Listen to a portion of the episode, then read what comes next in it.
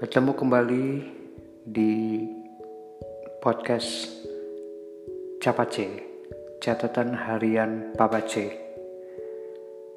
Setiap anak punya keunikan sendiri, tergantung bagaimana cara kita mengajarinya.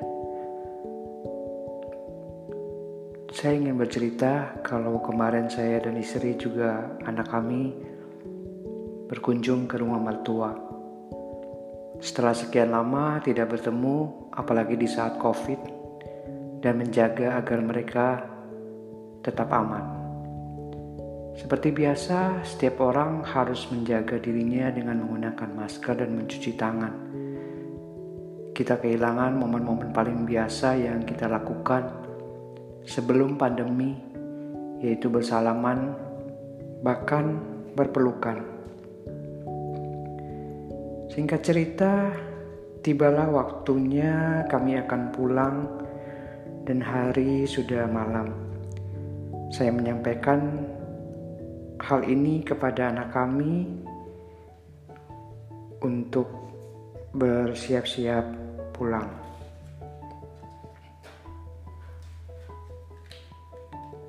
Namun responnya sangat kaget. Anak kami menangis di depan semua orang.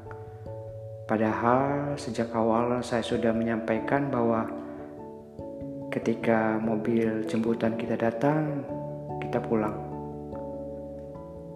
Setiap kejadian itu saya belajar sesuatu untuk anak kami yang sudah beranjak tahun ini akan berusia 8 tahun.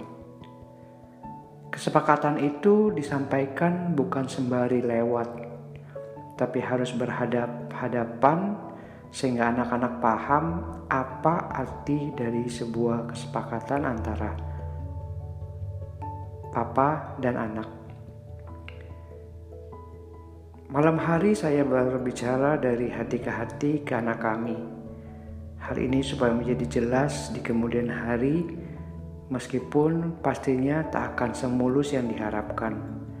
Namun setidaknya saya dan anak kami belajar dan belajar menjadi lebih baik, memahami satu sama lain, dan menjelaskan.